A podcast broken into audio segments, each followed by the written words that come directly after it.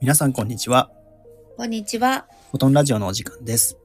このラジオは、佐野に憧れる右脳さんと、右脳に気づかなかった佐野くんが、これからの風の時代を生き抜くために必要なことについて一緒に考えたり、日々の気づきや学びをお伝えする、そんなラジオ番組です。はい。今日のテーマは、体って何のためにあるのについてお話ししたいと思います。はい。お話しするのは私、佐野くんと、ようなおさんです。ろしくお願いします。はい。よろしくお願いします。はい。今日ですね、テーマとしては、は体って何のためにあるのというお話をね、えー考えたいと思うんですけど、い。はい。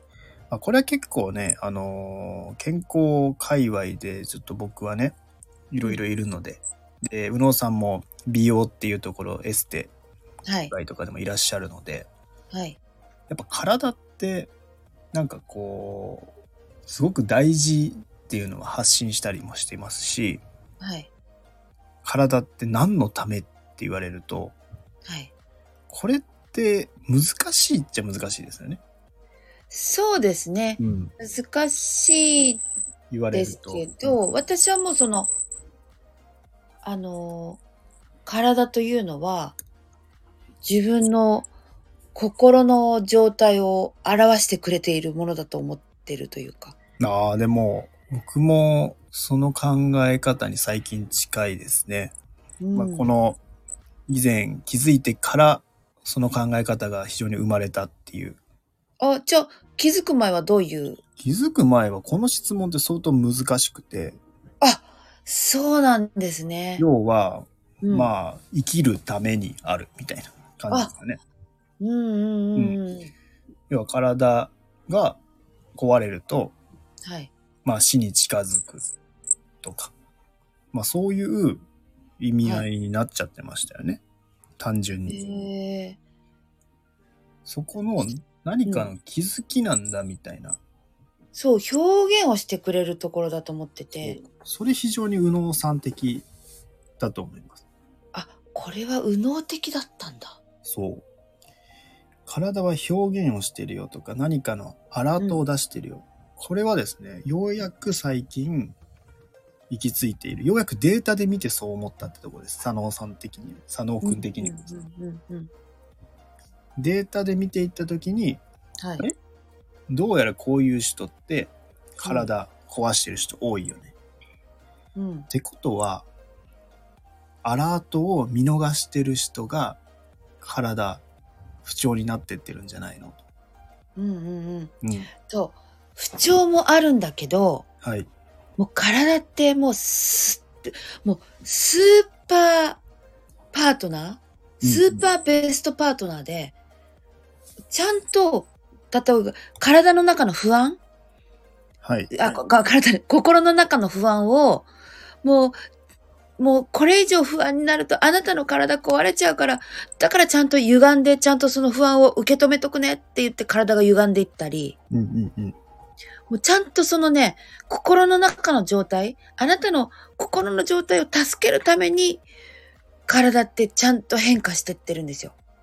そうですよね。そう。それを気づいた時に、結構衝撃的で、おー、はい。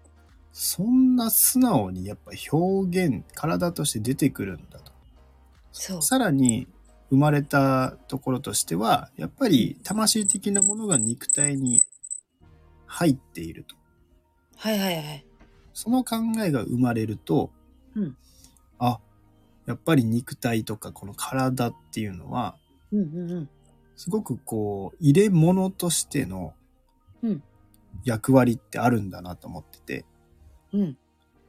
だから、マインドがちょっとこう、歪んでしまった時に、うん表現するんだと。そう。痛みとか不具合としてうん。表現してくれてるんだ。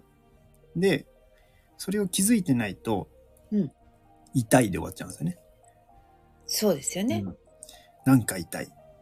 うん何これっていう風になって、病院とか行って、うん原因分かればいいですけど、うん原因分からなかったら、謎の痛みになるんですね。そう、そこで、その痛みだけを抑えてしまうと、さらに歪みが進むというか。そうですね。要ははいそれを止めるだけなんで、痛みは実は続いてるから、うん。なんかずっとこうぐるぐる回っちゃうというか、そうですよね。だからそれがマインドとか自分の考え方とか価値観とか感情とかから来ているっていう発想は、うんこれ右脳さん的な感覚的なところは結構大きいですし、うん。まあ、左脳的に突き詰めていけばそういったものが見えてくるっていうのもあると思います、うーん。データとして。はいはいはい。そう、だから私なんかやっぱその、あの、まあ、エステサロンやってて、美容の仕事をしているので、顔をいじるときに、やっぱその顔の中に全部その体の状態が案内図みたいにして書いてあるんですよね。はい、それがだからシミ、シワ、たるみ、ニキビ、うんそういったものの、こう、状態っていうものが全部顔に書いてあるっていうのが私が思うとこなんですよね。なるほど。うでもん、そうだと思うんですよね。足裏とかもありますもんね。やっぱつそうですね。足裏、とかね足裏も、足裏は、そこをなんていうのかな、ピンポイントで刺激してくれる場所うんうんそ。の内、その内臓からの反射区が集まっているところ、表現してくれてるところが顔。うん。うん。で、全体的な歪みはその人の、えっと、この不安を抱え抱えている形うんうん。に見えている。ですよね。はい。で非常にこの視点は面白いなと思って、その健康の領域にもやっぱりキネシオロジーとか、はい。様々そういった、まあ、あの、なんて言うんですかね。またちょっと難しい領域ではあるんですけど、宗派がたくさんあって、はい。はい。非常にこう、西洋医学的にとか、細胞レベルでとか、痛みとか、そういうのを解釈していく場合もあるし、うんうん。もっとちょっと異なったそういうマインド視点で、痛みが発生してるって解釈する時もあるし、はい。だからそこもやっぱりそれぞれの解釈の仕方なんですよね。うんうんうんうん。体ってものに対して何のためにあるのかっていう前提が変わってきてる。うんうんうんうんうん。これすごく大切で、一つの視点だけ学んでいると見えないんですよ。そうなんですよね。そしてそこを否定ししたくなるんですよ。健康の分野ってうんうん。本当にいろんな宗派みたいになってるんで、あの健康法はおかしいよねとか、あ怪しいよねとかなるんですけど、はいはい要は見てる角度が違うだけで考えてる軸が違うだけで、あ。うん。でもうこれねこのラジオではよく言ってますけどどれが正しいかはい。で正しいっていうのはあり得るはい。だからその解釈が違うだけなんで、うんうんうん。うんまあ、そこを知っていると非常にこう体っていうのがうん。いろんな視点が生まれて面白いんじゃないかなと思いますね。うん、そうですね。あとは僕自身もはい。こう施術でそういった形で月1回通ってたりするんですよね。はい。で、そうすると、やっぱりその起業初期とかで体とかメンタルボロボロだった時は、はい。とある場所がもう激痛だったりするんですけど、はい。で今となっては全く痛くないみたいな、うん。そういったことが自分の体験値として分かったんですよ。はいはい。で、その部分っていうのはやっぱストレスによってそこは痛くなるよとか、うんうんうん。脳で言うと頭使いすぎるとここ痛くなるよとか。はい。やっぱりね、もう施術者の方って知ってるんですよね、そういった。そうなんですよ。で、それもピンポイントで、やっぱそういった部分が自分の中でなくなってくると、あれ痛くない。あれ体が別人のようだってなってくるんですよ。はいはいはい。これって何なんだろうっていうのは、まあ体感したからこそわかるんですけど、はい。やっぱその時その時の焦りとか気持ちの変化によって、うん。やっぱり出てくる痛みの場所が変わってるそうなんですよね。んですよね。そう。じゃあこれって物理的というか体を作能的に考えると解釈難しいなみたいな。うーん。から心が関与してるよなって思わざるを得ないうんうんうんうんんですよ。はいその時に一番こう解釈的に納得できたのは体って入れ物だ。うんうんうんうんある意味それは各々特性を持ってる体ですけどはい作能的に考えればねうんうんそういうのも選んで生まれてきたんだ。うんうんうん、そこの思考っていうのはある意味その体の特性もひっくるめて制約を作ってこの地球で生きているんだうんうん楽しんでるんだみたいな。うんだからそう思えるようになってからはいよりなんか体が軽くなったっていう感覚があってああはい楽になるんですよね。そうですねうん、ってことはまたなんか体がこう変わってるみたい。うんうん、そういう体験をしたのではい体って何のためにあるのって言われるとはいもう先ほど右脳さんがおっしゃってたうん自分の心の反映をある意味してるのは体うんなのかなとうん思っちゃうんですよね。そうですねうんだからやっぱ思考がクリアになればなるほど体は軽くなりますよねなります。うんこれ面白いしデータとしてもやっぱりそういった思考がガッチガチネガティブを探す自己肯定感が低いこだわりがすごく強すぎてなんかそれで衝突してしまうとかっていう方はうんなぜか不調なんですよね。そうなんですよ。で、そういう思考になってくると、体を痛めつけるものを取りたがる。そうですね。うん。そのジャンクフードだったり、うん。そのスーパー添加物、うんっていうものを人よりも取ってる。そうですね。多方的に考えてたら、やっぱそういうものを取ってるから痛みが出るんでしょってああ、そう。はい。実はそれが逆転してる可能性もあって、そうなんですよ。そう、マインド的にそう変わったから不調が出てそういうものを欲してしまってる流れになってるっていう見方もできるんですよね。そうですね。あとはやっぱりその、もう知らないがゆえに、うん。その、その、自分の五感がもう鈍っちゃっているので、はい。例えばだから、アミノ酸とかをうまいと感じたり、うんうん。あとはその、えっと、そう人工甘味料を、ああ、爽やかな甘み、これは体に良さそうっていうような、なんかこう、ねじれた知識というか、うんうん。なんかそういったものも、なんかどんどん心、その、心の状態ですよね。うん。自分がいいように捉え、捉えて、はい。手軽にある悪いものを体の中に入れて安心してるみたいそうですね。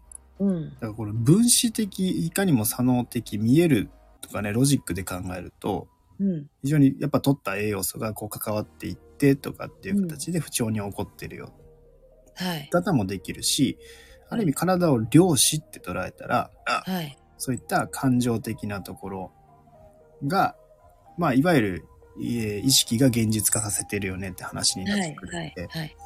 まあ、そのあたりっていうのがなんかこうちょっとやっぱり思ってる角度で違うなって思うんですよね。うんうんうん。で結構ねやっぱ食べ物とかもやっぱりより意識してる人の方がはい。やっぱその食べ物の影響を食らいやすいんじゃないかなって最近思っててあ、いやそ、意識してる方が。はい、やっぱこれ食べればより悪いものだっていう認識が強すぎるとうん。それを取った時の、うん要はダメージ強いんじゃないかなっていうふうに思っててそれは漁師と重なり合ってるからなんじゃないかなと思うんですああ、ちょっとそれ私、実は2、3日前に体験しました。あ本当ですかはい。そう。だから、そこもちょっと緩めていくっていうのは大事かもしれなくて、なぜかこう、いろいろ思うのは、健康界隈で健康志向が強すぎる人も、うん結構不調になっている方多い。ああ、それは、そう、ありますね。ありますよはね。い。はい。で、なんか一方でなんかそういった食らいにくい人もいるので、はい。もしかするとこれは両親の世界の意識が関わってる可能性があるな、とも最近ちょっと思い始めてるんですよね。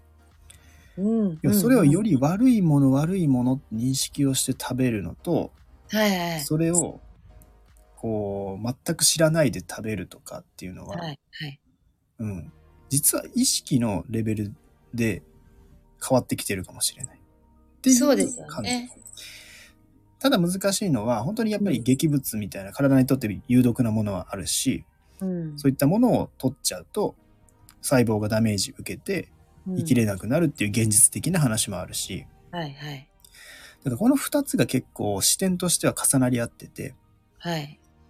こう、2つの軸があるよって思っといた方がいいんじゃないかうんうんうんな。うん個うん。人的に思ってますね。はい。はい。これね、非常に難しいです。た だ、2つの解釈で捉えてる方が世の中にいるっていうのはうんうん。知っといてもいいと思うし、はい。それぞれなりの、やっぱり主張がある、意見がある。うんうん。はいはい一応。信じてるかっていうところにもなってくる。はい。やっぱりその前回の話で言ったその人にとっての当たり前みたいなものがああ、そうですよね。判は断い軸。作ってるので、うんうんうん要はそこも理解できたら楽しいよねっていう考えなのえーそうですね。うはいん僕は別にどっちが正しいとかってなんかっていうわけじゃなくて、うん。うん。あ、二つも視点があって面白いなっていうところめっちゃ強く思うんで、はい。はい。まあどっちかなって、これはね、時間が解決してくれるものなのかわかんないですけど、でもなんかこの世の中にあるんですよね、そういった考えそう方。まですね。うんはいうんあそういうね、ちょっと気楽な感じで考えすぎず、うん。うん。はい。ただ結構最近の自分の中の体感値としては、はい。体ってめちゃくちゃ心の中を反映するはのい。があるよねっていうのが あるので、はい。